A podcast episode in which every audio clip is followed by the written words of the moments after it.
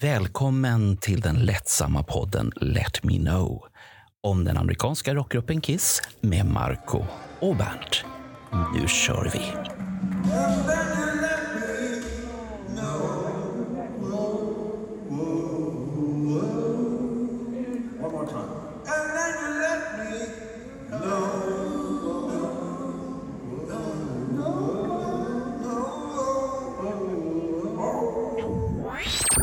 Nu handlar allting om 1980.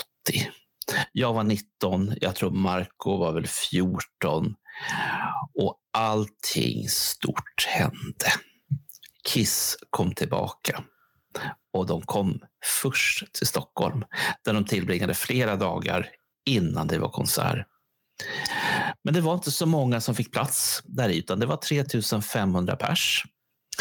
Och då är det ju läge att vi faktiskt fångar upp några av de här 3500 personerna. För att Marco och jag, vi har hittat för detta fanclubsgeneralen Johan Kihlberg. Innan han var fanclubsgeneral var det här. Och nu så är han inte fanclubsgeneral igen. Men han är fantastisk och har jättemycket historier. Vad säger du, Marco? Inte det här en man full av historier och mysterier? Ja, han är som en skattkista. Öppnar du ett lås så har du bara öppnat lite, så kommer det lite historier. Bjuder han på lite dricka så kommer det ännu mer historier. Så att han är en man av historier, och jag tror de flesta känner honom och hans historier. Och vissa tycker ibland att han är skrytsam och så, men jag tycker att han är charmig. Han är en charmig gosse. På det sättet att han säger saker, men han är inte så skrytsam som alla säger, tycker jag inte. Jag tycker han har fantastiska historier, och i och för sig, nu kanske vi ska prata om helt andra saker idag, men det finns en historia om Ace Frehley och en korv och ketchup i en annan världsdel, men den sparar vi. Den sparar vi, och vi har ju värmt upp här lite Kihlberg innan vi började, och då kom det lite vind i, men det sparar vi också till när vi ska göra Här är mitt liv med Kihlberg då. Mm. Så att det avsnittet kommer, men nu ska vi prata om hans 80, och jag kan väl sticka in också att jag var ju där 80 också, så att det blir roligt att höra Kihlbergs upplevelse och min upplevelse. Jag tror att de var rätt så olika på det sättet, för han var nog och kladdade runt lite överallt där, misstänker jag, redan då. Välkommen Kihlberg. Tack så jättemycket. Jag måste poängtera lite fel där bara snabbt. Jag är ju sån här faktacheck, vet du. 3300 jag för mig att det var. Vad har du för källa på det då, Johan? Ja, den siffran är enda jag har hört. Mm. Men det spelar ingen roll. Men sen Marco, den största missen. Jag gör ju allt för att skryta. Nej, du är inte så jävla skrytsam längre som du påstår. Du har kanske varit det, men jag vet det fan. Jag tror du har blivit lite mer jordnära nu för tiden och trivs där i ditt pensionärsliv och ditt studioliv och allt det där. Så att jag tror inte du är så farlig längre. Nej, du kan ha rätt alltså. Ja, det finns två olika personer. Ibland kan du vara skrytsam i vissa lägen, och sen är du ödmjuk oftast. Ja, men det beror på om det är alkohol inblandat. Så är det ju alltid liksom. Ja, men då blir du ju bara god och glad istället då. Och idag är det påskmust. Ja, fast påsken är över. Så och det är inte ens, precis, och det är inte ens påsk. Men det går bra ändå. Och den är sockerfri också, tänk på det också. Ja, det är läskigt, usch.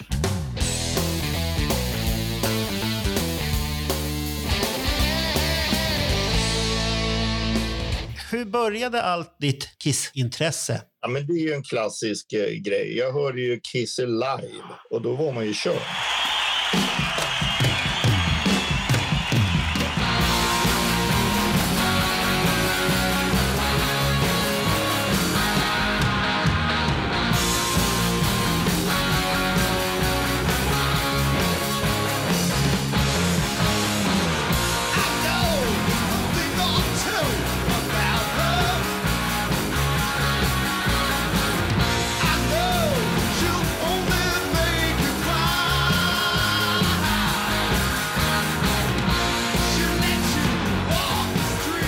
Gammal var det då? Ja, vad blir det då? 8 va? Tack.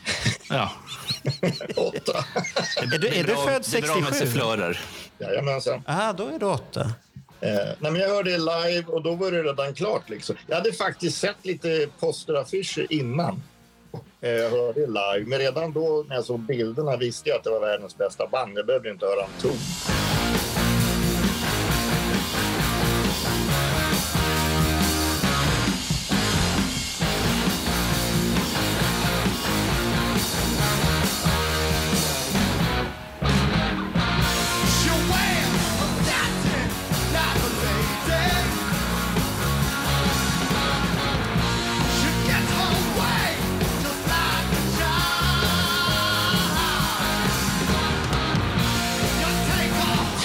Så var det nog för väldigt många människor. Men sen fick jag höra i live och då var det ju bekräftat att de är helt magiska. Och det var väl den som man slet ut. Jag hade den bara på kassett. Och den slet man ju ut med otroligt mycket. Och sen när Destroyer släpptes i, hjälp mig här, var det mars 76 va, eller? Ja. Då köpte jag den. Det var den första platta jag köpte själv liksom. Jag och farsan drog till gamla Domus i Skärholmen och tjackade den när den släpptes i mars.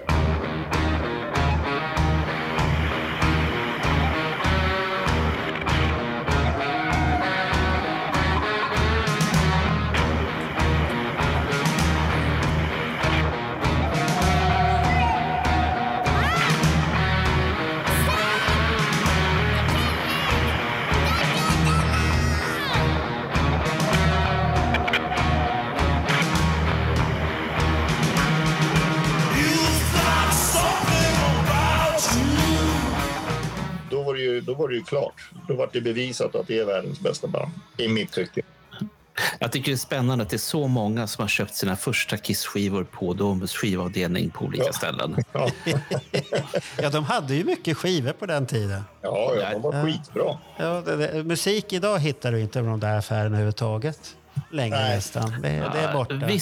Det finns faktiskt på vissa, de som kallas för stora Coop. Där kan du ha tur. Mm. Ifall du har en driven person, då finns det en helt okej skivavdelning för att vara 20-23. Jaha, okej. Men det får ni upptäcka sen. Det är en annan historia. Men hur såg ditt hem ut då? Hade du alla affischer på väggen och allt det här också? Ja, köpte varenda jäkla postertidning någonsin och det var totalt tapetserat till och med i taket. Godkände mamma och pappa alltihop? Alltid gjort det från dag ett. Det var ingen skrymple för någon affisch eller någonting. Det var fritt fram. Tvärtom, morsan sa inte så mycket. Gör som du vill. Farsan, han var mera liksom, fan vad coolt liksom. Jaha. Han brukade, det var ju han som fick höra på, så fort det kom en Kiss-platta, det var ju han jag lirade för. Ja, morsan också. Men farsan är ju gammal musiker själv liksom. Så han tyckte det var ballt och de var riktigt coola. Jag hade till och med den här, ni vet den här blåa posteraffischen med nakna tjejen. Ja. Det hade jag precis i ansiktet vid min säng liksom. Det var inga konstigheter liksom. Nej, du hade målet in. Det var väldigt coola föräldrar.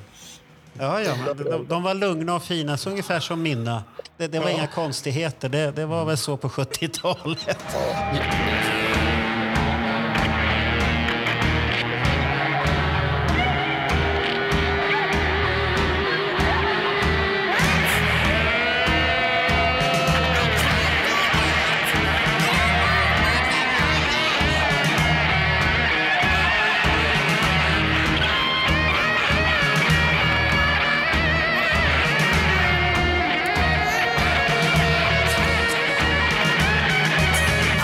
Johan, hur var det nu med Runaways-affischerna? Var satt de någonstans?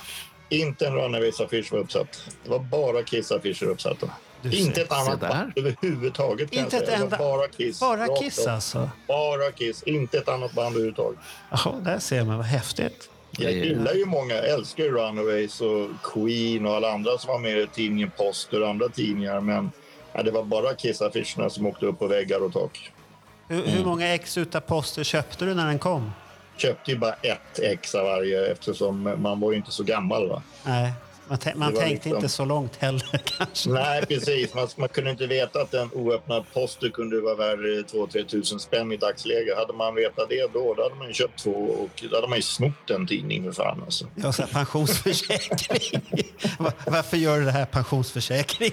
Ja, exakt. Ja, det är.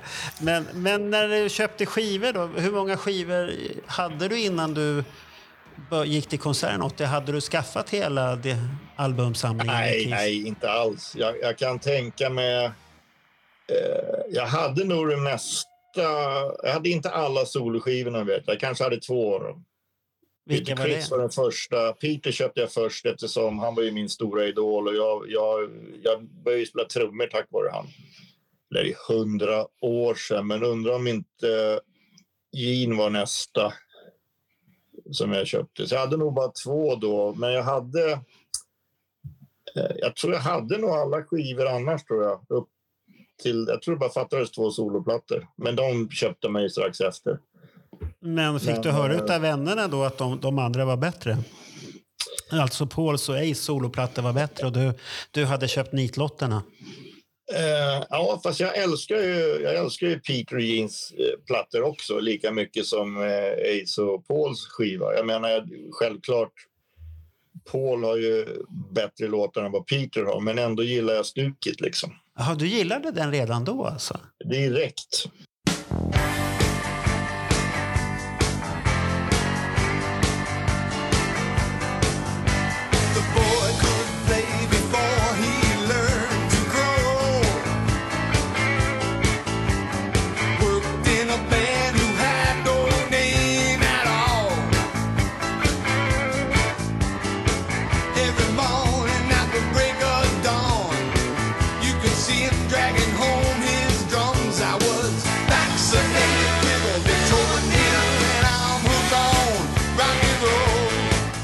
Samma med det äldre den kom. Älskar den direkt.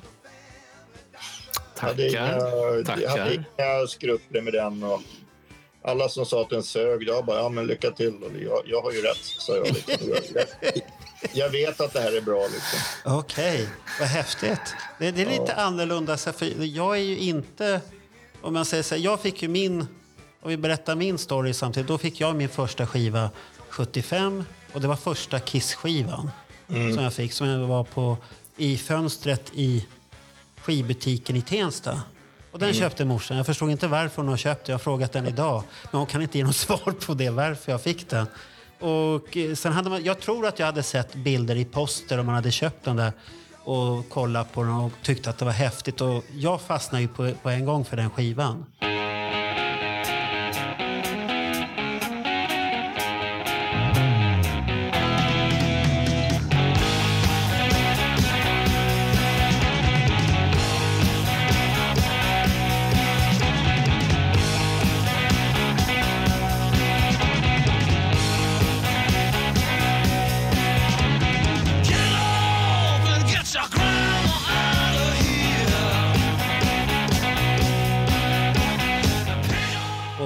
Henne, du var Kiss-fan alltså. Ja, det är tack vare henne.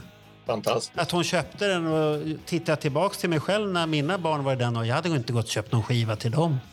Aldrig i livet. Nej. Det är onödiga pengar. Ni kommer inte lyssna på det där.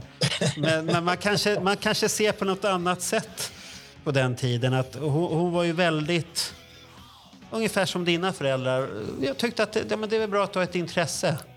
Ja, precis. Och lyssna på det där. Och sen hade jag den turen att jag fick ju mycket inspelade kassetter med Sweet, Gasoline utav mina vänner då, för de lyssnar ju på de banden. Mm. Så då fick jag den dosen utav dem och Status Quo och allt det här och Runaways också, men Kiss, det var mitt band på där var jag bodde i alla fall. Ja, men så Kiss var ju favoriten, men som sagt, och varför jag tror jag gillar Peter och jag menar, min musiksmak är ju superbred liksom. Det är inte bara hårdrock utan den är mega bred. Och jag tror det är då liksom, då kanske man uppskattar Peters platta lite mera för att, ja men jag tror att du är nog lika spretig som både Bernt och jag är. Att vi spretar åt alla håll, för jag vet att Simple Minds ligger bra till hos dig.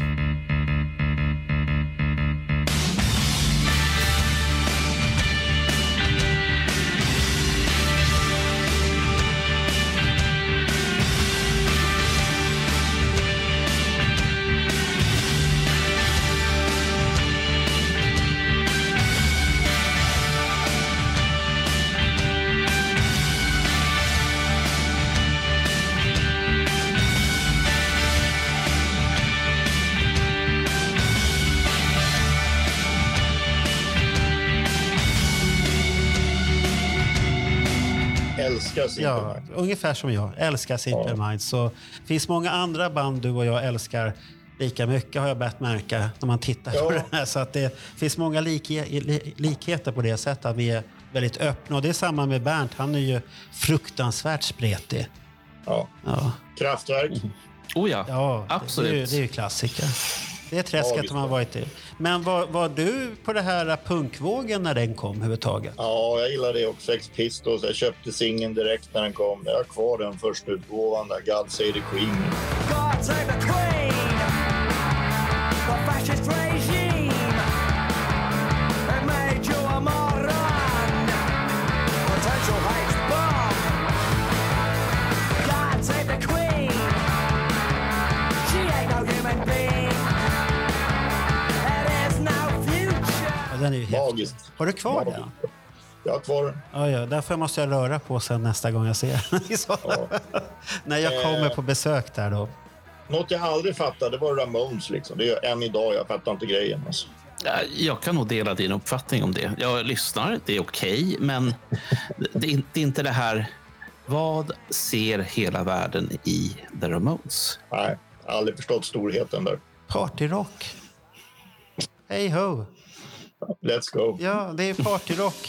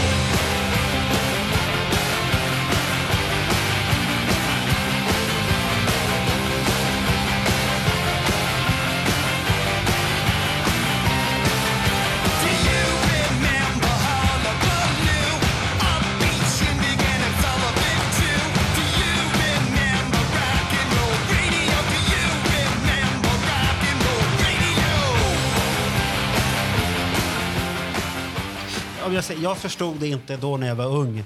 Idag tycker jag om det. Men det är ju inte så att jag springer iväg och ska köpa alla deras skivor och utgåvor. Det är inte riktigt. Jag kan lyssna på det, om man säger så. Konsumera det. Det finns ett Ramones-omslag tecknat som jag tycker är jävligt snyggt. Men jag förstår mig inte på plattan. Men omslaget är snyggt. Ja, men det kan man väl förstå att du inte förstår det när du knappt förstår annan musik heller, så det ska vi inte gå in på. Men när du ändå hade de där, men vad gillade du och Kiss när det kom den här Dynasty och Unmasked? Jag gillade det också, vet du. Jag vet inte, jag var bara så inne i Kiss att det spelade nog ingen roll vad de gjorde. Det skulle bara gillas, och sen efterhand så det är ju bra liksom. Och jag menar, slutet på 70-talet där, jag lyssnade jättemycket på disco långt innan Kiss började med disco. Så det var ingen ny grej liksom som man upptäckte. Jag älskar gammal 70-tals disco, det är ju magiskt bra. Så när Kiss började blanda rock med disco, jag bara, men det är ju kalas, kör bara för fan, det är ju här i toppen alltså. Tonight, I wanna give it all to you. In the dark. So much I want to do, and tonight I want to lay it at your feet, 'cause girl I was made for you, and girl you were made for me. Jag tror inte jag tänkte riktigt att det var disco då, när jag hade skivan, att det var disco. Det tänkte inte jag riktigt på då heller. För det var lite för rockigt med sina gitarrer och det här. Och det är ju som vi har haft en Wicked Lester-podd här för ett tag sedan med Roger. Då kom vi ju fram till att Paul har ju haft diskotoner i sig förut också. Så att det, han var före disco redan, hade han diskotoner i sig. Men den som säger att det inte är disco, den har missat sin samtid. För att både I Was Made for Loving You och Dirty Living finns ju på 12-tums Maxer, förlängda versioner dessutom. Jo, de fanns ju där, men jag tänkte inte på det som disco ändå, för det var ju Kiss. Mm. Det var mycket annat. Man köpte ju dem när de kom, bara för att det var ju coolt med maxi-singlar liksom. Men, nej, men det är bra. Det är bra. Det är inget att sen tror jag att den här långa versionen av I Was Made for Love, jag tror den är nyttig för Gene Simmons att lyssna på. För han har ju alltid varit besviken över den låten. Det kan vara bra för terapi. Men det resonemanget var ungefär som så här. Texten i början låter jättebra när Paul berättade för mig. Och så säger han till slut, men vad får jag då? Do-di-do-di-do-di-do. Mm. Jag tror att det är därför den fortfarande är med i setlistan. De kan säkert plocka in andra låtar som funkar bättre. Men jag tror Paul sätter in en jämnt bara för att jävlas med Gene. Så jag är ganska övertygad om det. Fast du har ju en grej där, att den är ju Spotifys mest lyssnade Kiss-låt. Ja. Det kommer du inte ifrån. Nej, det är en av deras största hittan på en sim. Liksom. Det låg etta i halva världen när den kom 79. Det går nog inte att ta bort det. Man får oa igenom sig. Och de flesta hårda fans oa igenom sig den i alla fall. Och sen kan vi tycka efteråt att det är en skitlåt det där. Det är ju inte bra det där. Men när den spelas så sitter vi och diggar och det rör lite i tarmen och benen och fingrarna och alltihop. Och vi tycker det är skitbra. Ni pratar inte om Attacks oan hela natten? Nej, den pratar vi inte om. Vi pratar om Kiss här. Den är också fantastiskt bra med Åke Eriksson på trummor, va? Vilken hjälte. Ni vet vad den skulle ha hetat från början? Jag tror jag vet vad du ska säga. Vad skulle den hetat då? Den skulle hetat Ona hela natten. Det var den ursprungliga titeln. Och vad menar man med det? Ja, Marco, när vi... Låt fantasin flöda. För ett par veckor sedan så förstörde jag ju Abba för dig. Kommer du ihåg det? Ja, men det var med din erotiska urspårning där. Men det, just det, precis. Ja. Sen hade de ju innan den så hade de ju en hit med en låt som heter Kompaktmannen. Och den låten handlar ju om en kille som åkte en kresent kompakt och jagade brudar med den. Inte särskilt PK, men en stor hit då i alla fall.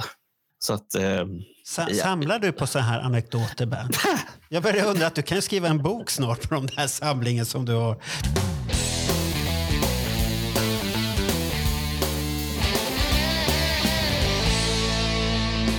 Hur kom du på att Kiss skulle komma till Stockholm 80? Hade du läst det någonstans? Eller? Nej, det är helt och hållet Bernts fel. Som vanligt. Jag var ju otroligt trogen lyssnare till söndagstelefonsvaran. Och jag har sagt till dig, Bernt. Jag har alla inspelade på kassett. Jag har dem fortfarande kvar, alla kassett. Det är också någonting vi behöver ta hand om innan det blir förstört. Nej, men det var där man fick veta allt liksom. Tidningarna var ju väldigt sparsmakade med info och sånt där, visst. Poster och såna här, de skrev ju lite, men jag menar, hade man söndagstelefonsvararen, det var ju nyheter varje söndag liksom. Det var ju där man visste, man fick rapporter innan de kom hit hur gigget var. Du och Anders Tegner satt ju där och till och med spelade upp liksom bootlegs i telefonen liksom, du vet. Ja, det var helt magiskt. Så vi gjorde. Ja, det var en speciell tid och vi får väl tacka Bernt att han tog det initiativet och gjorde den grejen.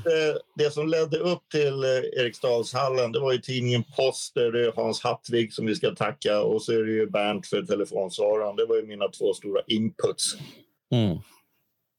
Från Hatwig då, från att jag upptäckte Kiss 75 då, och sen så när Kiss fanservice körde igång med telefonsvarare liksom, det var dit man skulle gå om man ville ha nyheter. Grejen var ju också att hade inte Poster funnits, hade inte söndagstelefonsvararen funnits, då hade det varit bra jävla torftigt för Kiss-fans i Sverige. Det vågar jag hävda. Ja, då hade vi väl bara fått höra alla negativa nyheter. Som det ens en gång. Vi hade väl fått läsa kosserier av Mats Olsson Expressen om hur... Ja, och han älskar ju verkligen Kiss, det vet vi. Ja, då kanske vi hade suttit med velourdräkter här på oss och suttit och hylla barnprogrammen från 70-talet där med ormgropar och allt möjligt. Ja, det är tur att det fanns någonting annat för oss.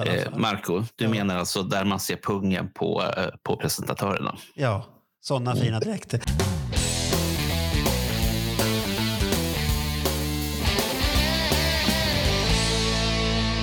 När det här 80 börjar närma sig, då blir det den här tråkiga nyheten att din favorit Peter Criss, han är ju inte med kvar i bandet. Nej, precis. Hur tog du det? Ja, men jag tog det bra alltså. Och det var samma med Vinny där när han kom in efter Ace. Jag tog det inte så jävla hårt alltså. Det viktiga var att bandet fortsatte och jag tyckte det var spännande med nytt blod liksom. Men vi vet ju själva efter 78 där då började Peters trumspel började gå på lunch liksom, och 79 var det ju katastrof. Inte för att man var så insatt då. De har ju fått dela på efteråt. Men det hade ju inte funkat med han liksom. Så att, och jag tog det inte så hårt. Visst, man tyckte att ja, det var ju synd att han var inte med. Men sen bara, ja men då har vi en ny kille. Fan vad cool, nu kör vi liksom. Men du sa en rolig sak här. Att man ville att bandet skulle överleva. Det, är rätt så, det har du nog rätt så i. Att börja tänka på mig själv så var det nog inte så farligt. För det var viktigt att bandet överlevde. Det har du nog rätt i. Det var det viktiga. Det var det viktiga att de fortsatte. Det var ingen diskussion så att jag tog det inte så jävla superhårt. Och det är ju samma sak än idag. Absolut. Det är viktigt att bandet överlever och att stommen är kvar. Sen vilka som vajar vid sidan om, det är inte det viktiga längre. Men stommen är kvar i alla fall. Jag föredrar Eric Singer och Tommy Thayer i bandet alla dagar i veckan jämfört med alternativet kan jag säga. Mm. Ja, för det är ju inte... Peter Criss kan ju inte längre. Han kan stråla ibland på nätet och det ser riktigt gosigt ut och trevligt ut. Men vad tänkte du på då? Han satt hemma och trummade? Ja, han sitter hemma och trummar lite. Och så, jag skulle inte kalla det för att stila, för det var rätt jävla uruset. Ja, men det ser lite det ser så här hemtrevligt och mysigt ut och då tänker man så här... Ja, men spelmässigt är det inte... Nej, det funkar ju inte. Han är där 77 år idag som han är och det är mycket. Ja. Och det märks ju också.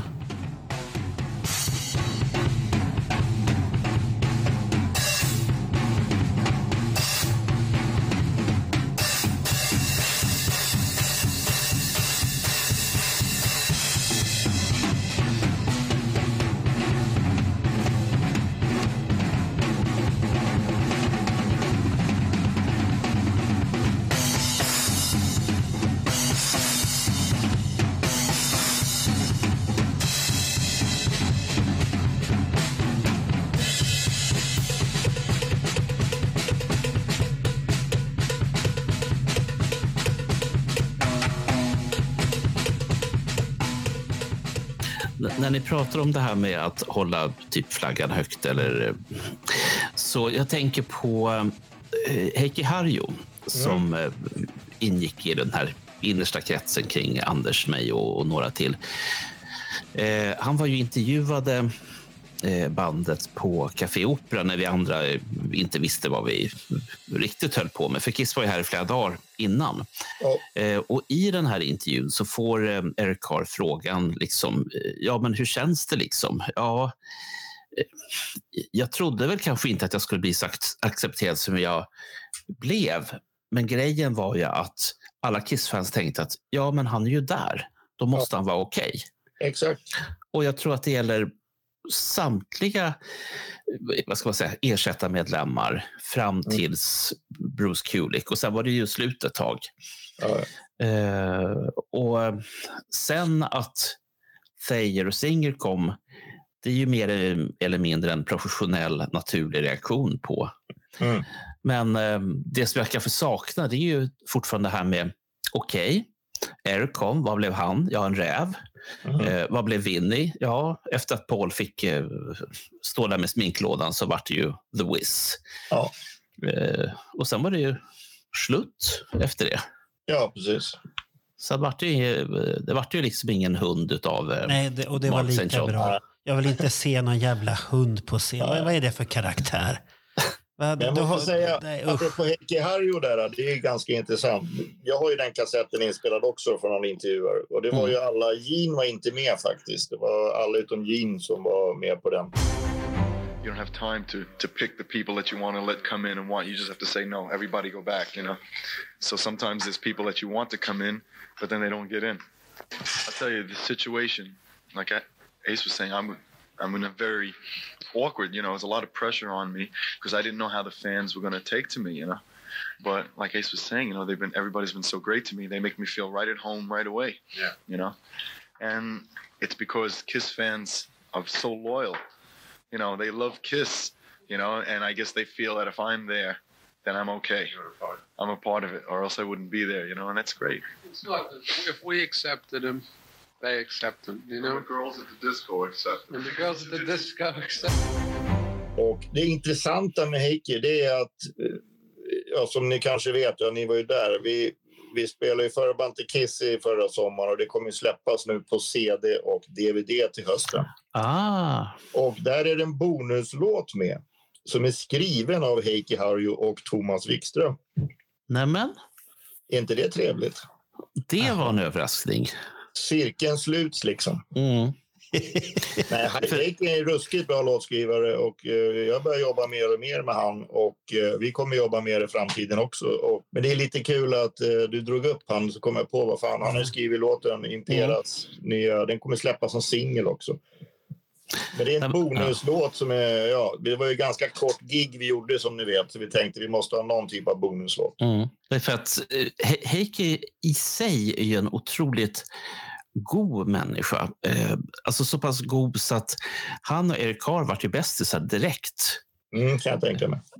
Dagen efter konserten i Göteborg, när vi alla samlades ute på Landvetter, också en slump.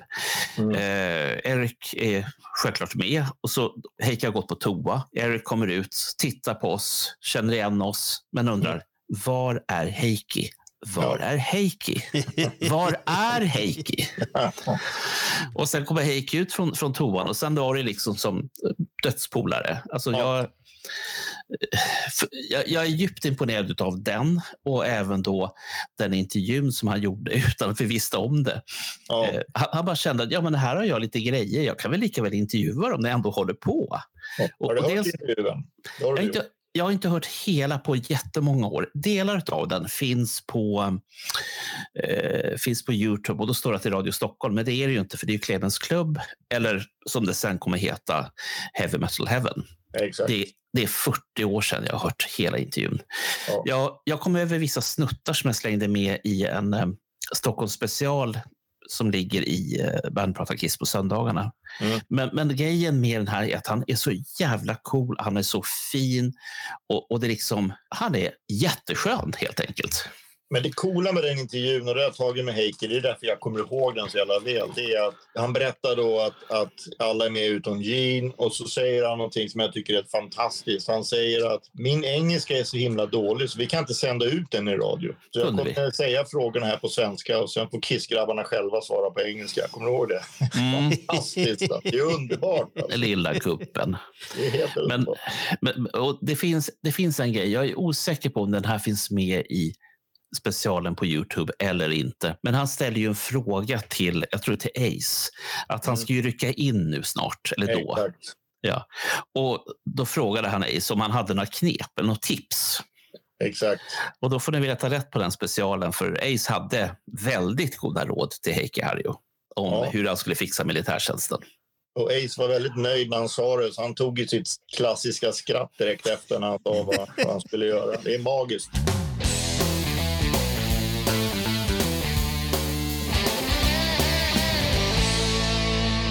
Den 9 oktober. Vad gjorde du då? Kommer du ihåg det? Var det en torsdag eller vad fan var det? Jag kommer inte ihåg. Det står inte på nätet vad det var för någonting här. Så jag har ingen aning. Jag har en biljett någonstans. Jag tror det var en torsdag. Nej, men vi drog nog tidigare från plugget, för jag kommer ihåg att vi kom till Eriksdalshallen vid 3-tiden. Och då var det ganska mycket folk redan på plats. Sen stod vi där tills det kom 2 limousiner åkande utanför, ja, på Ringvägen. Och då sprang man ju efter direkt, va? Och sprang efter dem hela vägen, i princip runt hela Eriksdalshallen. Och så stannade det utanför sceningången och så kliver John Hart ut med... jag missade nog den första limon, vilka det var, det vet jag vilka det var, men... Jag för mig att det var Paul och Ace som John Hart klev ut med. Utan smink. Och Ace gjorde tummen upp till oss fåtal som hade sprungit efter. Och man såg Paul hur han såg ut helt utan smink. Så det var ju tungt. Men de gömde sig inte överhuvudtaget eller något sånt här då? Ja, lite grann kan jag tänka mig, men jag minns att jag såg på och han tittade rakt på mig, så hans face såg jag rakt av. Ace kanske hade lite dolt, men han höll upp en tumme så här och vinkade. Man stod ju ganska nära också. Ja. Man var ju bara en meter ifrån, men det var ju en magisk upplevelse. Sen kommer jag ihåg när vi stod utanför och tittade in, då höll de på att soundchecka och då såg jag Eric Carr satt bakom trummorna och soundcheckade trummorna. Eller så, man såg bara stort jättehår, det var det man såg. Ja, för det var stort. Ja, det var och han var ju inte lång heller, den mannen. Nej, så inte mycket. Så att det var inte så konstigt att man bara såg håret på honom. Nej, exakt. Och ett vitt nylle med någonting svart så här i ansiktet. Är det någon av er två som idag hade orkat att springa efter limousinen så här som Johan säger? Jag hade inte grejat det. Nej. Man kanske hade gjort det, men man hade inte mått så bra och kunnat titta så mycket heller när man hade kommit fram där. Jag hade inte fixat det då. Nej, man hade bara haft huvudet neråt och bara försökt andas. Jag hade tänkt positivt. Du kanske hade tuppat av, men kanske Paul hade gjort hjärt- och lunghjälp på det liksom. Jag menar... Ja. eller John Hart. Ja, eller John Hart där. Ja. Men vad hände sen då? Fick du komma in? Ja, sen när det var ju så jäkla mycket folk där innan så att det var ju, man kunde ju knappt röra sig när man skulle in genom dörrarna där. Och jag kom ihåg att jag tjackade ju massor med grejer innan gig där. Det var någon sån här, ja vad fan var det för någonting? Ja, det var ju turnéhäftigt, tror jag köpte efter konserten om jag minns rätt. Men jag hade köpt såna här märken man stryker på tröjan, vet du. Mm. Ja, så här och det var några flyers och det var lite andra grejer och allting. Och du vet, när de börjar öppna, man börjar närma sig dörrarna, minns jag. Då kom jag att jag stod som en packad sil. Man kunde ju sätta upp fötterna och glida med i luften. Och då kom jag på liksom, shit, jag har ju min biljett i påsen här. Jag måste ju få upp den. Och jag fick upp biljetten till slut hoptrasslad. Men påsen med allting jag hade köpt, det försvann och var nedtrampat liksom. Det var så jävla trångt alltså. Så att allt jag hade köpt, det var bara skräp. Nej. Ja. Himla tråkigt. Nej, du fick upp biljetten, men vad tråkigt att det var så. För jag kom mycket senare dit. Jag var inte där när de öppnade. Då hade det lugnat ner sig och det var bara jävligt trångt när man kom dit. Så att jag var ju inte så långt fram där överhuvudtaget. Nej. Så att jag stod längre bak och tittade. Så att det var inte riktigt mitt band då, tyckte jag. Och då var det min första, det här att man var otrogen med andra band.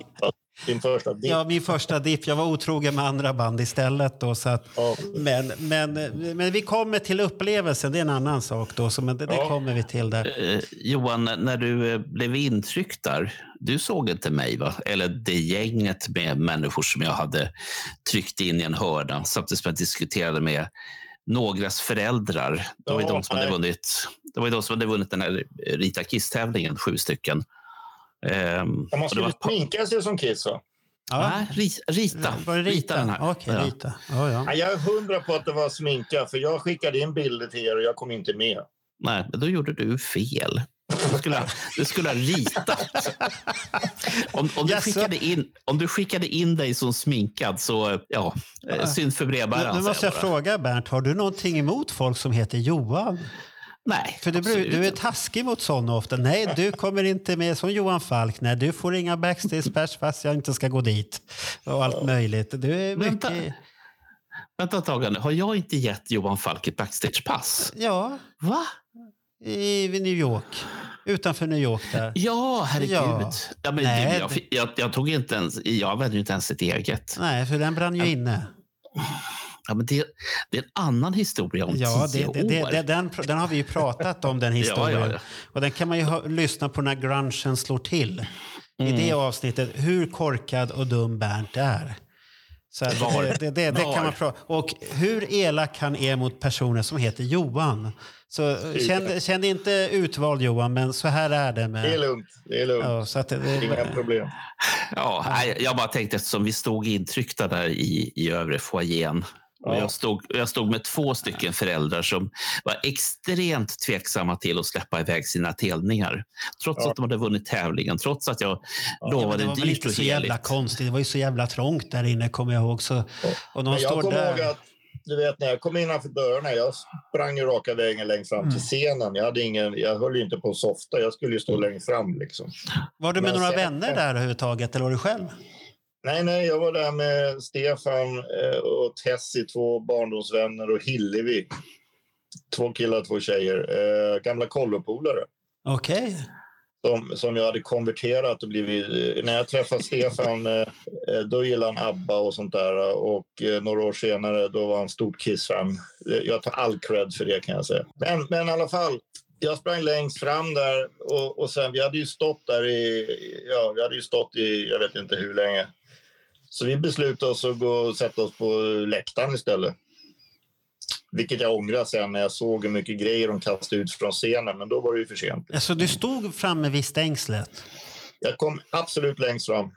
Och du gick sen för att... Varför gick du bort? Var det för det jobbigt eller... Nej, men vi sa det, nu har vi stått hela jävla dagen alltså, med en sittplats, och det var ju onumrerat, så vi satt oss på ena långsidan ganska nära då, så man såg ju perfekt, och det är ju ganska liten hall, så det var ju magiskt bra platser, ganska långt ner också, så att, nästan samma höjd som scenen.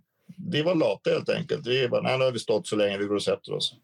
Sen var det ju ganska påfrestande att stå där ute, pressad som en... Ja, du vet. Man var ju helt ihoptryckt liksom. Och på den tiden, hör du häpna, jag var ju bara skinn och ben då, vet du. Det fanns inget fett och muskler på den killen. Jag var spickast i världen. Det var ingen stadig person på den tiden då? Men... Långt ifrån. Aj. Ja, men det kanske var den här upplevelsen redan när de släppte in er, och då tänkte ni att det var lite jobbigt, och hur ska det bli när konserten börjar?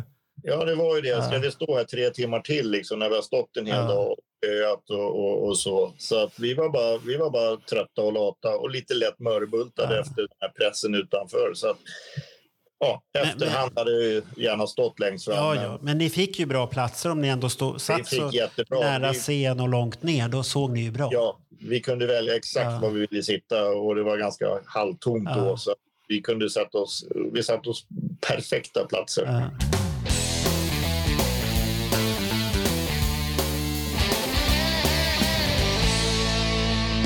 Maiden, jag kommer ihåg det mesta. Jag var inte insatt i Maiden då. Jag har varit Maiden-fan efter den konserten. Men, det var ju... Du visste inte heller vilka Maiden var riktigt? Du hade hört talas om... Jag visste vilka det var. Men inte lyssnat eller något sånt där riktigt på dem? Nej, inte inlyssnat. Men det var ju mycket äldre polare från skolan som var mer inne på Maiden än Kiss. Man hade ju hört mycket om det. Jag visste vilka det var. Ja, det var lite hårdare som de sa då. Lite hårdare. Ja. Det var en del som sa då att det är vågat utav Kiss att ha Maiden som förband, för att Maiden var ju precis på väg upp där, och sen så bara drog de förbi Kiss i popularitet efter den här turnén. Ja. Och de inte riktigt efter den turnén. Inte? Nej. Number of the Beast, då var ju då allting exploderade. Ja, Peace of Mind, då är det väl stort. Ja. Det kan man säga, för då var det en helt annan, för då har jag sett dem också, det var en helt annan grej då. Och sen dess har de alltid legat steget före Kiss, aldrig kommit och blivit lika stora igen. Nej, inte i närheten på det sättet, men... Nej, Kiss aldrig spelar på Ullevi liksom. Men det roliga som jag kommer ihåg, det var ju att man tyckte att Iron Maiden var så hårda, men tänker man idag så är de ju inte så jävla hårda egentligen. Nej, men jämför musiken de spelade jämfört med vad Kiss spelade. Så... Ja, så låter det. Men det är ju mer galopphårdrock som jag kallar det för. Ja. Det går i ett visst tempo. Jag har varit fan efter den konserten. Och, jag menar, jag är allätare och jag slukar det mesta. Och bästa sättet är ju att se en livekonsert med ett nytt band. Det är ju bästa sättet, tycker jag. Och jag gillar Maiden än idag. Ja. Då var du tagen som jag också. Att jag tyckte det var jävligt bra. Jag tyckte det var bra. Och jag gillade Paul DiAnno faktiskt.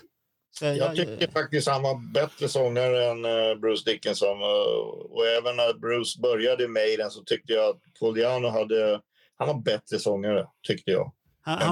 Det här var väl att han var mer en blandning utav punk och hårdrock där. Så det är där han snurrar, och hans attityd var ju lite annorlunda också. Det var ju inte den här heavy metal-attityden. Det hade inte han, det var mer punk, tycker jag.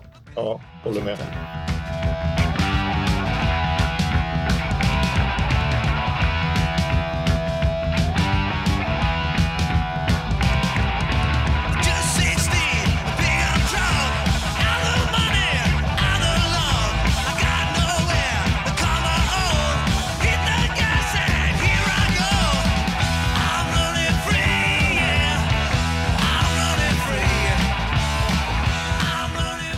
det var, och du fick ju se då en helt annan gitarrist också, Iron Maiden.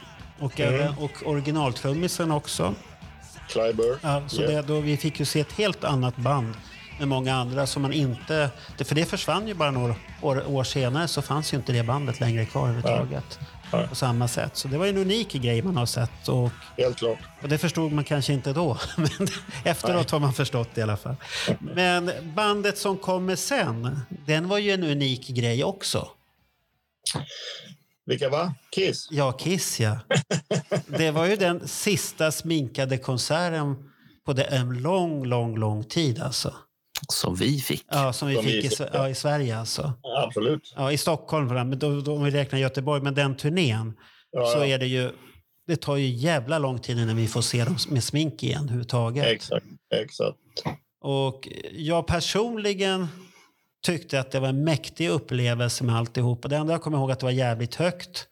Det var för högt. Ja, och jag hade inte proppar och därför stod jag rätt så långt bak. Så jag hajade inte. Hade inte du otur med högtalare som var riktade mot dig, eller var de riktade ut mot publiken mer? Nej, vi satt ju ganska nära så att jag hade inte heller öronproppar. Jag vet inte varför, idiot som man är.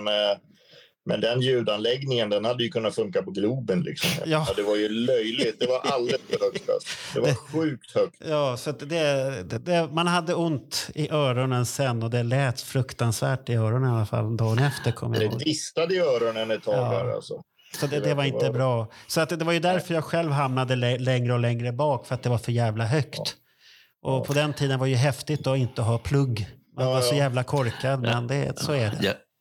Jag kan bara säga att ljudet var för högt och alldeles så skränigt på i alla fall de 4 konserterna som de hade i Sverige, Danmark och Norge.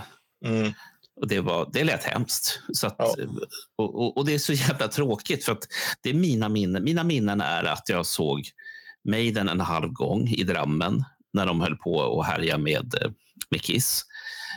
Och de andra 3, men då var det presskonferenser. Mm. Vad väljer man då? Ska man vara med på en presskonferens för Kiss när man har en Kiss-fanclub, eller ska man gå och titta på Iron Maiden? Så det, svaret är ganska enkelt. Det är enkelt. Ja. Men själva koncernen börjar. Vad kommer du ihåg utav starten? Jag kommer ihåg det mesta. Och det är enkelt att komma ihåg, för det finns ju mycket videoupptagningar från, eller mycket, men det finns ju videoupptagningar från den turnén. Och då håller man ju minnet fräscht liksom. Hade det inte funnits någon video från det där och inspelningar, då hade man nog inte kommit ihåg så jäkla mycket. Men eftersom om man kollar på Australien 80 eller vad du vill, liksom, det är ju samma sätt och det är samma show. Men jag kommer ihåg när jag först ångrade mig att vi hade gått upp till läktaren. Det var när Ace sjöng, jag kommer inte ihåg om det var New York Groove eller Talk to Me. Talk to Me måste vara första. Talk to Me.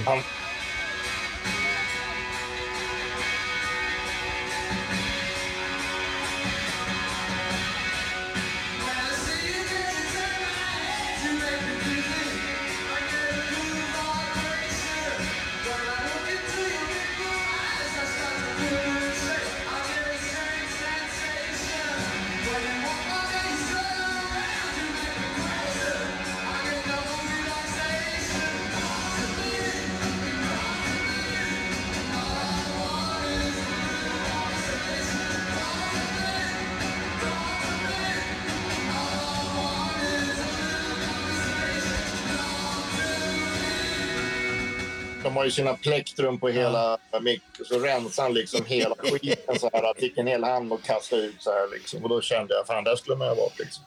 Åh, vad besviken du var då. Ja, men nu har jag ett Ace-plektrum. Har det här faktiskt. Ja, har det ett från den konserten? Från Eriksdalshallen, vad är ni? Där är vi. Där, nu ser vi. Eriksdalshallen 80. Vad fick du ge för den då? Nej, jag har nog inte betalat någonting för den. Jaså? Jag fick... Det var någon som gav mig Ace och Pauls plektrum från Eriksdalshallen. Jag tror jag fick dem av någon som var där. Eller? Ja. Jag har hört talas om en annan Johan som har gått om plektrum även från den konserten. Johan Kihlberg i efternamn. Ja, det kan han heta. Jag tänkte, vad säger vi om det? Ja, men han får väl hans samling. Det är väl trevligt. Han har väl den största plektrumsamlingen i världen vad jag vet. Jag vet inte om det är den största i världen, men tillhör väl garanterat toppskiktet någonstans där. Och men när det gäller Plektrum så tror jag han är ledande. Alltså. Tror du det? Är det så illa med honom nu för det att han har det illa, mesta? Jag tycker det är bra, ja. Ja, det är ju bra, men att det har blivit att vi har en svensk ännu igen i topp där på samlandet och allt det här. Fan, vad är det med oss svenskar egentligen?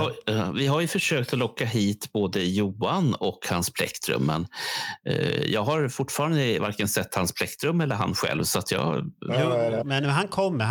Så han kommer dyka upp. Vi har planerat in det, men han är så att han vill sitta i studion, har han sagt. Mm. Men jag säger tillbaka till gigget där, kom ihåg, som trummis då, jag tycker man hade inte hört så mycket av Eric Carr innan, men det trumsolo han gjorde där, då var det ju klart liksom, vilken jävla supersnubbe. Jag minns det här trumsolot.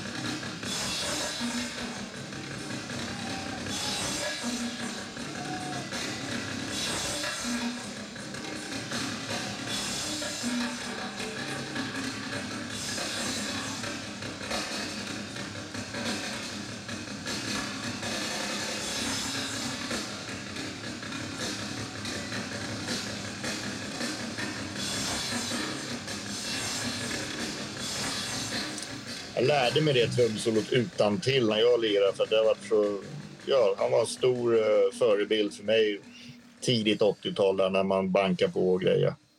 Magiskt bra, det var fräckt. Ja, för mig var det i alla fall att jag fick känslan som att Kiss var tillbaka. Ja, ja. Från den här softa perioden. Sen kommer det ju en dipp till efter det här. Men, ja. Men den behöver vi inte gå in på. Sådär. Men det var då jag kände i alla fall att de är tillbaka. Det är hårt. Det händer någonting. Bandet trivs. Det är rockigt. Fast de här låtarna som var lite poppiga, de var jävligt bra. Ja. Så att då tänkte jag ofta så här, ja men det var nog inte så jävla dåligt, det här kan vi lyssna på igen i sådana fall. Det jag var besviken på, jag hade sett fram emot att se Gene flyga där när han lägglade blod, och det var ju ingenting i Stockholm, det var lite tråkigt alltså. Ja, men det var ju så lågt i tak. Ja, exakt, men man hade ju velat sett det liksom. Men kommer du ihåg om elden var uppe mot taket eller inte?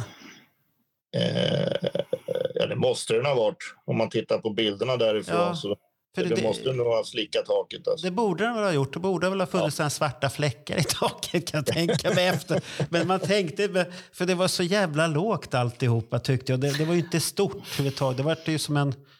Men jag kom ihåg, jag var med på hela Revenge-turnén i England 92. Och då var det... Jag kommer inte ihåg om det var i Cardiff. Det var någonstans. Och där började det brinna i taket faktiskt när de drog av eldarna. Ja, Cardiff är väldigt lågt. Ja, det är väldigt lågt i tak där också. Ja. Man undrar hur fan får de plats överhuvudtaget. Ja. Ja, det var något. Jag såg 8 spelningar och jag tror...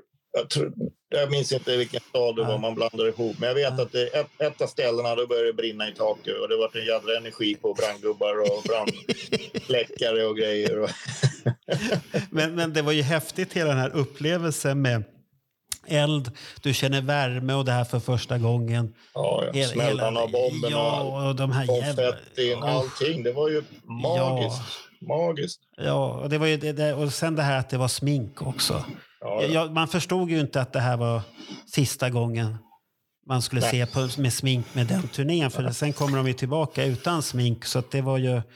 Man fick ta vara på det, men vi fick ju mycket och vi fick ju se alla de här gimmickarna med gitarrer som blinkar och hars och allt det här häftiga. Så jag tycker och det var... Ace sköt raketer. Ja, så att hela Tommy Thayer-paketet fick vi se. Ja. Om man säger så. Eller hur var det där egentligen? Vems paket Marco. Var det? Jag tror inte att Tom riktigt var med på de konserterna, men tack för att du försökte i alla fall. Ja, men man vet ju aldrig om han var där någonstans. Och Johan säger ju att det hade varit helt okej för honom också, så att det kanske var så. Det kanske var Eric Singer och Tommy Thayer som var där. Men jag kom på en grej nu. Man sitter ju sedan och gidrar Kiss här nu för tiden. Men jag kommer ihåg att hoppa fram 2 år. Då var ju Kiss här och promotade Creeds of the Night. 82. Och jag kommer hem från replokalen och Stefan då som var med på Eriksdalshallen, han ringer mig när jag kommer hem och säger att en kompis till han har sett Gene Simmons i en limousin på Kungsgatan, fullsminkad med kläder och hela tjottahejti. Och jag säger att oj, säg åt henne att sluta dricka liksom. Ja. Okej. Och så dagen efter så slänger man upp Aftonbladet eller Expressen och så var det en hel sida med en Ace-intervju och grejer. Och då var det ju fart, va? Då drog man ju till Sheraton som en avlöning. Men de hade ju stuckit redan liksom. Idiot. Ja, men det kunde ju inte veta. Man vet inte alltid. Hon säger att hon såg Gene i limousin på Kungsgatan, du vet det. Du vet, det är helt omöjligt. Nej, det finns inte. Du ska ju veta om de är här.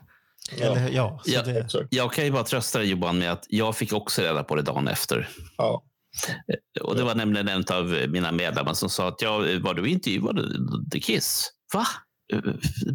Det är ju 1980 var de ju här. Nej. De här igår. Ja. Va? Vad fan? Ja. Jag vet. Det är otroligt och du ska vara president utav Kiss Army då på den tiden. Jag har ingen aning om att Kiss är här ens. Inget försvarstal, Bernt. Du skäms på det. Jag skyller på Johan för han tog över sen. Ja. Men jag kan säga i det där läget som jag jag tycker skivbolaget, de visste om att det var Bernt som var chef för det där. De kunde jag reachat ut till han, tycker jag. Ja, ja, det kunde de ha gjort. Jag var chef då hade jag blivit grina, men de hade hållit det hemligt. Mm. Jag tycker det är fel av skivbolaget. Och jag kan då kan jag skylla på min gode vän Robert Hultman som jobbade där då. Ja. Ja, det fast det värsta är att jag tycker väldigt bra, eller ska jag säga tyckte väldigt bra om Robert, för jag har inte haft kontakt med honom sedan början på 80-talet. Ja. Men de åren som jag hade kontakt med honom så tyckte jag väldigt, väldigt bra om honom. Ja. Och han var också generös med bilder ifrån innan, nu ska vi se, innan Kiss kom över till Polygram. Mm. Så hade han samlat på bilder, så att jag hade fått låna mycket bilder som jag publicerade redan 1978. Och han hade fotograferat tillbaka till Heikki Harju, så Heikki och hans kompisar som var fullspinkade inför 76 på Gröna Lund, de har han plåtat. Och sen så var Robert uppe i Paris-hjulet och tog bilder, och det är liksom, man skulle kunna tro att det var en vanlig konsert, för det var sjukt mycket folk. Nästan 16 000 pers. Men det är en annan podd som sagt. Ja. Men nu hörde jag Robert Hultman, så jag måste liksom bara... Yay. Ja, men Robban är ju en supersnubbe, och det var ju han som såg till att jag fick jobb på Polygram. Så att Robban är Kiss-historia för mig. Han är en sån här person som liksom har, måste man säga, funnits bakom kulisserna, fast eller... ändå inte. Ja. Du ser att det var ju hans jobb att se till att skivorna sålde, men... Man kan inte tänka på det som han var tvungen att göra för att få plattorna och sälja. Nu vet inte jag om Robban lever överhuvudtaget, för att som sagt, tiden går. Han lever. Ja, det är bra. Vad bra. Och så hade vi Annika Rabe, va? Det var efter min tid. Ja, och P.O. Berghagen. De var ju med alla tre på bilden när Kiss var på Sheraton och posade för Hans Hatwig. Då finns det bilder när de tre står med Kiss-gubbarna. Hur uppfattade du Gene Simmons när han gjorde sitt blodtrick? Dreglet där. Magiskt. Det är ju en av mina favoritgrejer under Kiss-konsert. Jag alltid gillar det alltså. Men gillar du 80-versionen av den? När det är sånt jävla sprutande hit och dit. Och... Ja, jag gör det. Det är ju inte finessen. Den saknade jag lite. Det är lite för mycket skräckfilm där.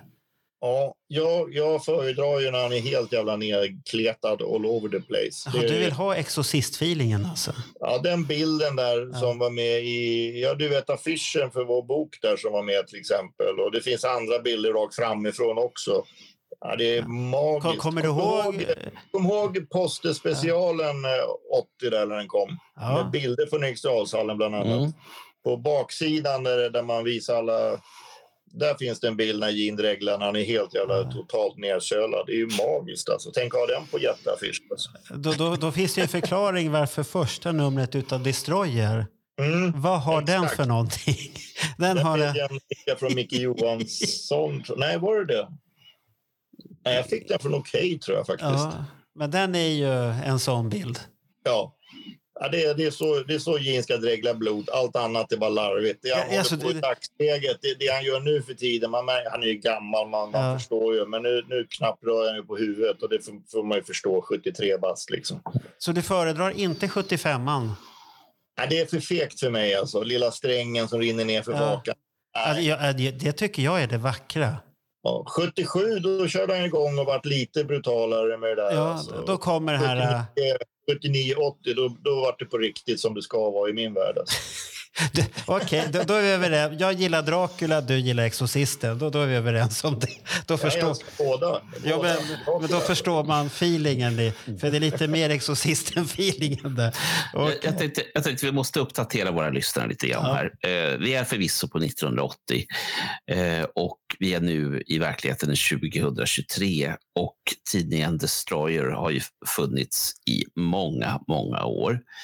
Men den började under tiden som du var fanclubspresident, Johan, eller hur? Det var jag som startade tidningen. Ja. Och sen överlevde den i de, vad heter det, inkarnationer som har varit då tills...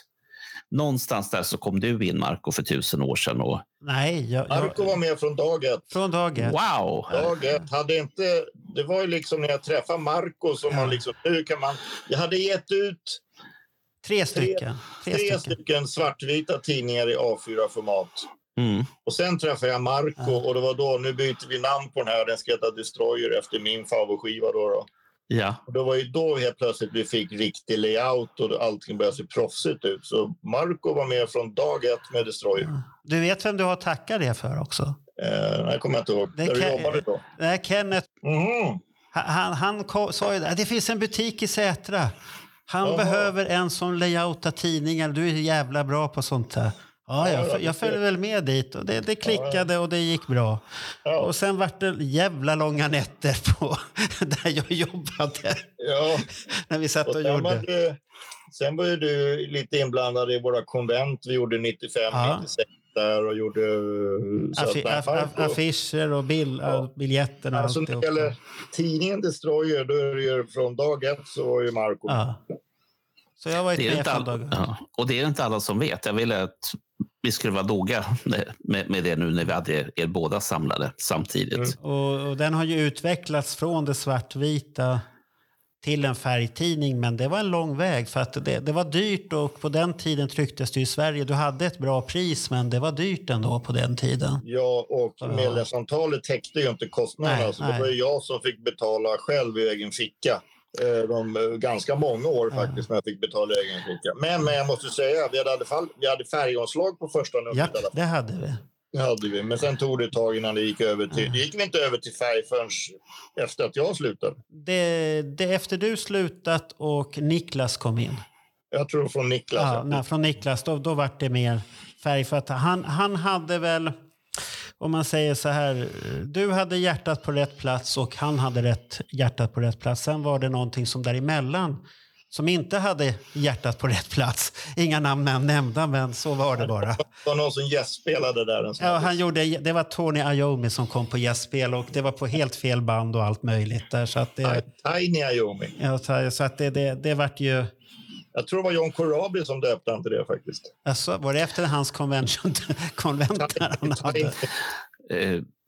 Jag backar lite igen, Johan. Jag tänkte på en sak och det var när du sa att man fick ta ur egen ficka. Och det där känner jag igen. Jag kunde inte heller ta betalt och jag kunde inte heller ha budget på den tiden. Så att, och sen kan Marco säkert fylla i med någonting. Men vi hade ju tur där jag jobbade att jag hade ju en bra chef att det var inga problem.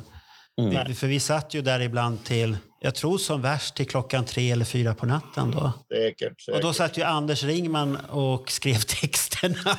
Han var ju också med. Det var väl du och Anders som... Ja, han skrev texterna, du stod där och dirigerade. Jag vill ha det, jag vill ha det.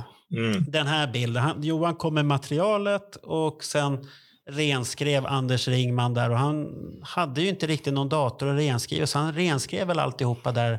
I början i alla fall kommer jag ihåg de nummer vi gjorde renskrevs.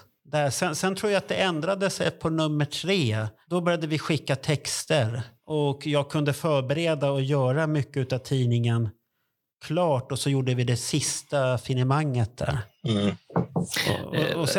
Och det finns ju en bonushistoria där. Det är när Johan Kihlberg upptäcker Photoshop. Ja. Den är ju riktigt klassiker. Tittar man på en bild så ser han ut som han har satt på sig en Vinny-peruk som inte mår bra. Ja, just det. Det kommer jag ihåg. Alltså. Ja, du övertalade Bengtström att sätta på det där håret och han gjorde sånt jävla dåligt jobb. Nej, det var inte... Var det verkligen... Var det så? Det var Bengtström. Han skulle förbättra och det var ju inte bra. Jag har någonstans i huvudet att det var... Och han var ju inte bra. Det var helt fel person att göra det också. Så att det, han var nu behöver man inte fundera på sånt längre. Nej. Det ser bra ut det där. Marco, jag måste fråga en sak. Är det här composer-sättningstiden eller har Apple fötts så att man kan skriva det? Apple fanns redan. Ja, okay. Så allting var digitalt helt och hållet. Och det var ju därför tidningen tog ett så stort steg från det Johan Kihlberg hade gjort med Lorentzi. Det var väl Ulf Lorentzi som var med också gjorde. Ja, Lorentzi och Vassjord var ju alltid fotograferna igen. Men var inte de med och gjorde tidningen de första 3 nummer? Eller satt du hemma och knåpade själv alltihopa? Tidning 1 gjorde jag hemma helt själv med en vanlig skrivmaskin och tippex. Jag känner igen det där. Ja, då var det hårt. Tidning 2, precis likadant. Tidning 3, då var det Lorentzi, har jag för mig, som hade en polare som kunde göra lite layout. Så den är gjord utan skrivmaskin och tippex. Den är gjord lite mer på riktigt, om man säger. Men sen vart ju... Sen vart det digitalt helt och hållet alltihopa då. Ja, sen första Destroyer var ju liksom det som stod ut. Och så var det ju så jävla klockren tidning, för den täckte ju första Kiss-kommenten 95 där och grejer. Och det var ju så jävla lyckat allting. Så vi hade ju ganska mycket material till den tidningen. Ja, det fanns det. Och där fanns ju Messiah med. Jajamensan. Han var ju med på bilden där han har sin mage framme och så står Kiss och Fander runt omkring honom. Exakt. Så att det är en klassiker där. Han hängde mycket i butiken. Gjorde han det? Ja. Ja, i Sätra. Jag var några gånger där, kom jag ihåg. Det var väldigt speciellt. Du hade mycket Kiss. Du hade ju dina vanliga videofilmer. Sen hade du Kiss. Och längst in hade du en sån här snuskhörna. Och sen hade du ditt jävla hemmabiorum där också. Hemmabiorum. Det byggde senare om till solarium. Jag sa till solarium utan det. Solarium där på slutet, sista åren vi hade det. Och det roliga är att Vinny Vincent har ju varit där. Vinny Vincent har varit där flera gånger. Det finns ju bilder på det också. Det är det som är lite häftigt. Han står där inne i butiken och allt det här. Jo, han har varit hemma hos mig. Mm. Och han ville alltid åka till butiken och låna telefonen och ringa hem och kolla av sin telefonsvarare. Ja, det var den tiden. När telefonräkningen kom nästa månad. Vad fan är det? Just det, Vinny satt ju här varje dag och ringde. Ska vi knyta ihop 80 då? Spelningen här nu, den är ju far iväg här nu på en specialare här lite här. Ja. Hur ska vi avsluta den? Vad var upplevelsen, tyckte du? Jag var ju i himlen. Det var ju bara det coolaste jag sett i hela mitt liv alltså. Var du sugen på att åka ner till Göteborg och se dem då eller? Alltså jag var bara 13 liksom. Ja. Så att, hade jag bara varit ett par år äldre så hade jag säkert åkt med all over the place. Men jag var bara 13 och jag skulle gå i skolan dagen efter och du vet ju allt sånt där. Ja, jag hade ingen sån tanke. Det har jag tänkt efteråt. Så här, varför åkte man inte ner dit? Men det hade man nog inte fått men det är heller. Det är samma du vet, 83 då när de giggar nästa gång. Så bara Stockholmsgigget. 84, nej, då såg 84, jag lite mer. Såg bara Stockholm. Jaha. 88 eller 87 då började jag åka till USA och åka runt där och se spelningar på Crazy Nights-turnén. 88 kom de hit, då åkte jag med överallt.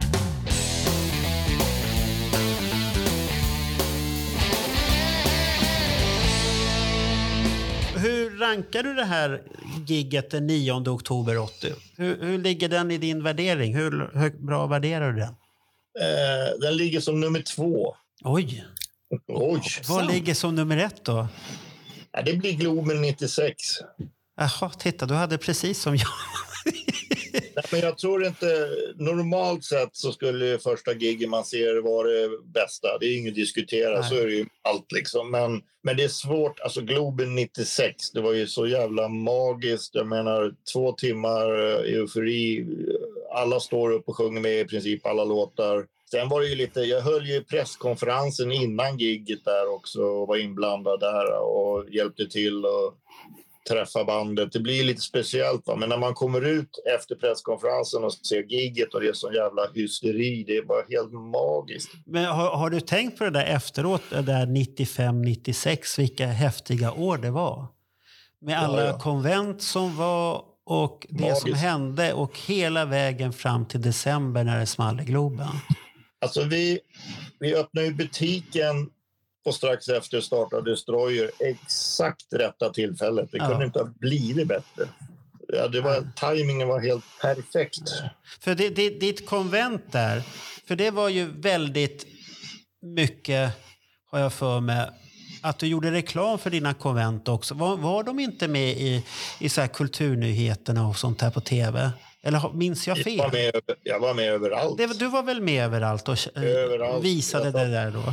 Jag satt i morgonsoffan på SVT och det var TV4-morgon och allting. Och sen när Kiss återförenas med smink och skulle komma hit 96, då var det ju ännu värre.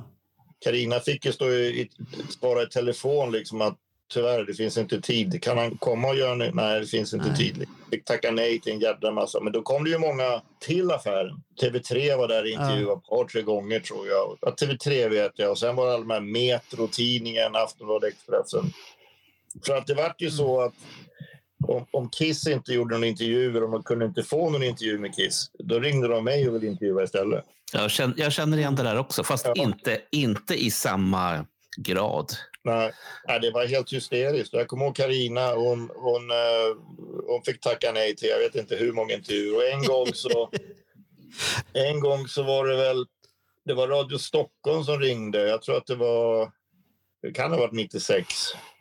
Då ringde de och skulle ha intervju. Och det var direktsänt liksom. Och jag satt i bilen och pratade i mobiltelefonen. Och liksom, vi skulle prata om kvällens konsert och ditt konvent där. Jag tror jag hade på King Creole om jag inte minns, på Kungsgatan. Och det var liksom inte förbestämt. De chansade liksom. Har du tid att prata? Och det var ju live. Och jag bara, jag kan prata en stund för att snart åker jag in i tunneln här. Och du vet när man kommer Centralbron och förbi Sheraton in. Om det bryts så bryts det liksom. Ja. Det var så hysteriskt. Det var helt galet alltså. Ja, det är ett speciellt år det där 96 helt och hållet. Det är helt magiskt. Ja, i Kiss. Och så var du på Donington då, Marco? Nej, det var jag inte. Ja, för det såg jag på MTV sen när de visade på tv på specialen. Ja. Det spelade man ju in och spelade om och om igen. Ja. Det där och lyssnade högt som fan så att alla undrade vad fan är det frågan om. Ja, jag kunde inte hålla mig och vänta till december så jag åkte till Donington och var med på presskonferensen där och hade pass och grejer. Och vad jag minns att det var så jäkla varmt. Alltså.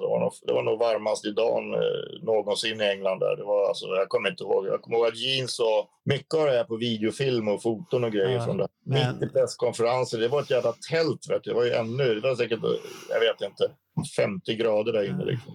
Ja, men man kan ju konstatera... Mitt i intervjun så säger han, skriker fuck it's hot. Liksom. Jaha, okay. Ta en handduken för faces, han skiter att han hinkar. Det bara sprutas.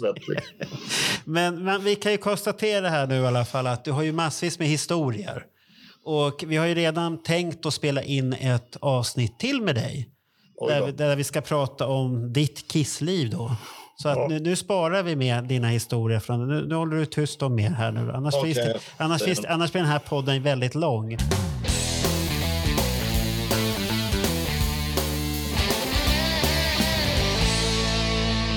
Att den här konserten 80, den betydde väldigt mycket för i alla fall. Det kan man ju säga.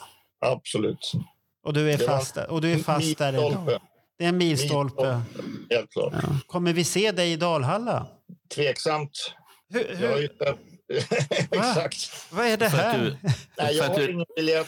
Jag missar tåget med biljetter och allting. Så att, får jag pass? Absolut, då åker jag dit. Får jag inget pass, då hoppar jag nog över för första gången någonsin. Kommer du inte ångra dig den dagen sen då? Nej, det tror jag inte. Det är svårt att toppa det som hände förra året. Göteborg, Marco och Johan. Göteborg när man var förband.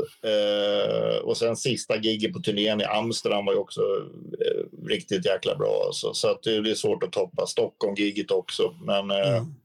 Men Dalhall är ju ändå en speciell plats. Ja, det är ju magiskt ställe. Att kolla på konsert, det är helt underbart. Men du vet, det är jobbigt. Vad är jobbigt? Nej, men skulle jag få ett pass, då åker jag nog upp, kollar och så åker jag hem. Alltså, du måste ha ett pass för att gå på konserter. Nej, men det är ju slutsålt. Vad ska jag göra? Biljetter finns alltid. Jag har ordnat biljetter till den 12:e och den 13:e. Jag köpte först den 13:e, men nu har jag biljett till den 12:e också. Det så låter kackigt, men jag har inte köpt en biljett till en Kiss-konsert på 30 år. Jag vet inte om jag ska börja nu. Alltså. Ja, men du kan ju känna efter hur det känns i alla fall. Johan, du kan tänka så här. Om den andra tanken blir jobbig. Tänk så här att det kanske finns någon liten sjuk Kiss-fan som inte kan gå på den konserten.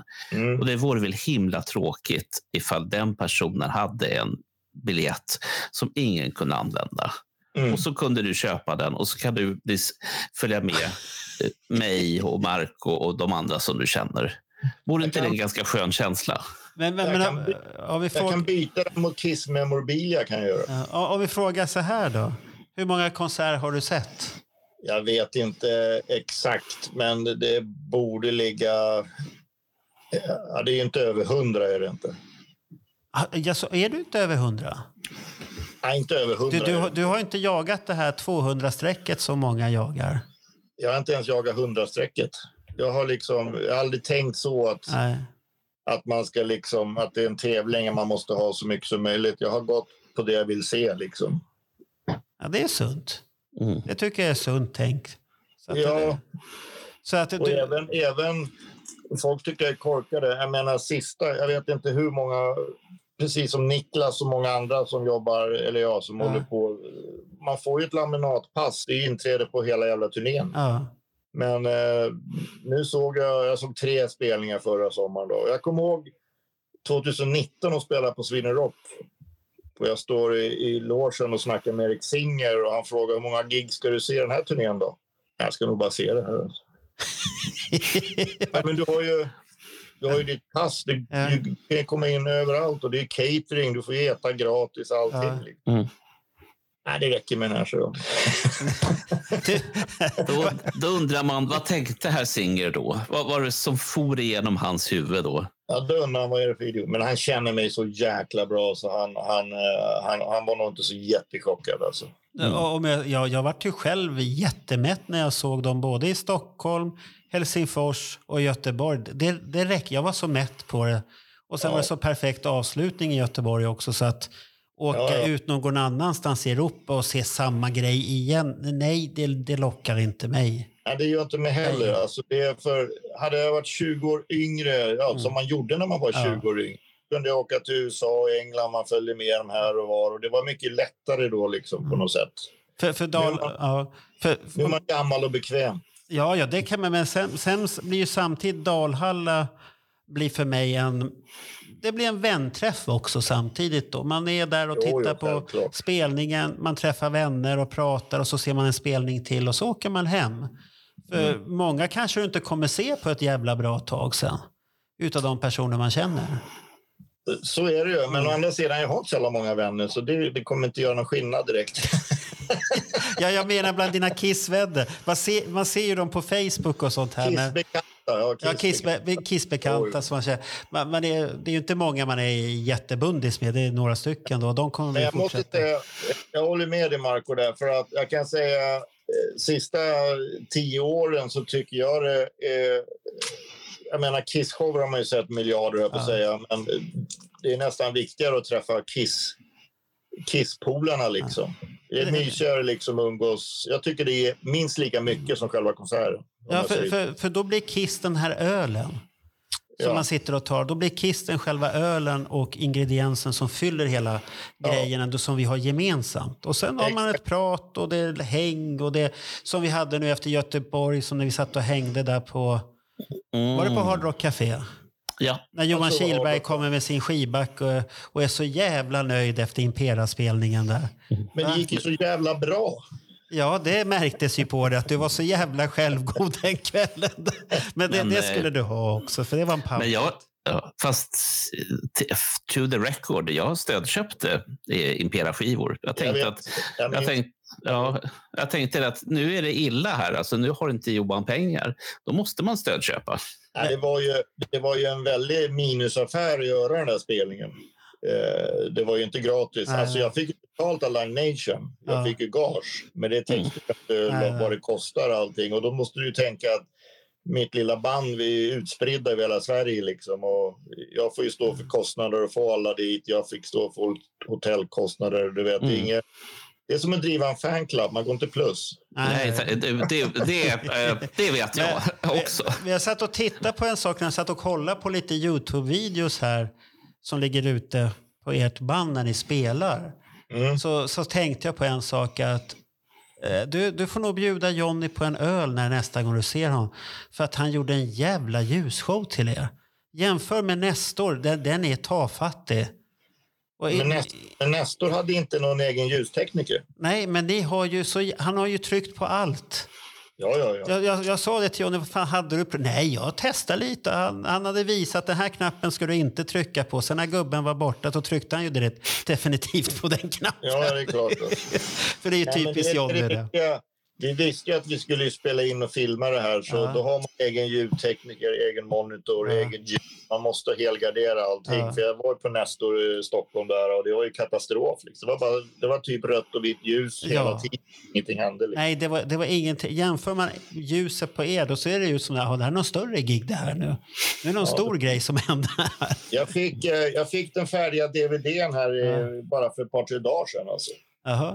Det är jättebra. Kom mitt klipp med överhuvudtaget förresten? Du har klipp med, absolut. Har jag klippet med det? Åh, vad häftigt då. För jag filmade ju lite där och jag var ju rätt så stadig i handen nu då. Det är med flera gånger. Asså? Ja, men man måste ju liksom variera mellan. Vi hade väl totalt så över kanske, jag skulle tippa på en 14-16 olika kameror. Och då använder man ju från dem hela tiden liksom. Okay. Om det inte passar in i låten. Du måste ju liksom få ihop det liksom så att det ser ut som en... För jag kan säga 99%. Jag efterlyste ju det att folk kunde skicka in. 99% filmar ju bara första låten. Ja. Då, jag filmade ju en på slutet där. För det var ju den låt jag gillade på den skivan, kommer jag ihåg. Ja, den här lite filmatiserade låten som låter som en filmlåt ungefär, kan man säga. Ja, den är magiskt bra. Fair. Ja, Fair, ja, just så heter den. Men sen fick vi ju allt filmmaterial från Kiss själva. Från de storskärmarna har vi ju allting. Ja, det är ju häftigt. Så det är tungt. Så allt som de filmade, allt som du ser på storskärmarna, allt sånt fick jag högupplöst rubbet. Det är fantastiskt. Det är ju det som är själva grunden till filmen. Den är ju filmad hela konserten med en jävla massa kameror. Sen använder man det här som folk har skickat in och utfyllnad. Liksom. Det är så. Så man står i eftertexterna sen då? Du står i eftertexterna. Hör du, Bernt? Jag är med i eftertexterna. Mm. Jag tänkte säga så här, ni står med i mina eftertexter varenda söndag. Ja, jag har sett det. Kihlberg där. Han har ju en låt med. Fortfarande var han låt. Ja, han kör den. Fantastiskt. Samtidigt så jag vet ju nu att det finns klagomål. Inte på Johan och inte på Marco, utan på mig. Man hör inte vad jag säger. Men nu ska jag överraska Bernt mitt i podden här nu. Jag har skaffat grejer till dig, Bernt. Va? Ja. Oj. Jag tyckte synd om dig och att du hade så jävla dåligt ljud. Så att jag har fixat grejer till dig som du kan ha nästa gång där. För du är så himla snål ibland. Nu fick jag sagt det också. Jag är inte snål. Jo, för du är en bufféman och då är du snål. Så är det enkelt. Så är det. Nej, ska vi knyta ihop säcken med Kihlberg och så öppnar vi den någon annan dag igen? Ja, ni ska ju komma ut till sommar ju. Ja, för vi ska besöka dig och då ska vi ta med oss vår studio, för den kan vi ju ta med oss. Ja, vi har ju hela grejer. Och jag tror att vi kommer slå ett nytt rekord, för den längsta podden vi har, Marco, inte den 4 timmar lång. Ja, men då får vi dela upp den. Vi ska inte... Fan, ska vi prata så länge med Kihlberg? Ja, det blir väl massvis med grejer. Men då är min fråga viktig. Ska ni åka hem eller blir ni kvar en natt? Enklast är att bli kvar, tror jag faktiskt. Ja, och så kan man ta god öl. Det är riktigt trevligt. Ja. Men då blir det ju 16 timmar. Och så köper vi med oss lite godsaker, så här havskräfter och sånt, det som Kihlberg gillar det. Men det finns ju, eftersom han bjuder på huserum, så tar man med sig något gott vin. Titta, du ser på Bernt hur han håller på att svimma här nu redan. Ja. Du ser, han håller hårt i pungen där nu. Så att jag tror inte att ni kommer komma ut. Jo, det är i planeringen. Så vi kommer. När tror du att det börjar bli varmt? Vänta lite grann här. Jag kan få höra någonting annat. Var det någon som sa att någon skulle komma ut? Eller hörde jag? Nej, du hörde rätt. Ja, bra. Ska du komma ut, Marco? Ja, vi ska åka ut till hans hus. Vi ska komma ut. Ja, vi ska komma ut till skärgården där. Ja. Det var inte det jag hörde. Nej, du hör bara... Det är som samma med buffé. Du hör bara buffé och alltihopa. Så nu stänger vi butiken för idag. Och så tackar vi Kihlberg för det. Johan alltså. Ja. Johan Kihlberg. Ja, fan, jag har sagt efternamnet här. Johan Kihlberg. Tack, Johan. Tack ska ni ha.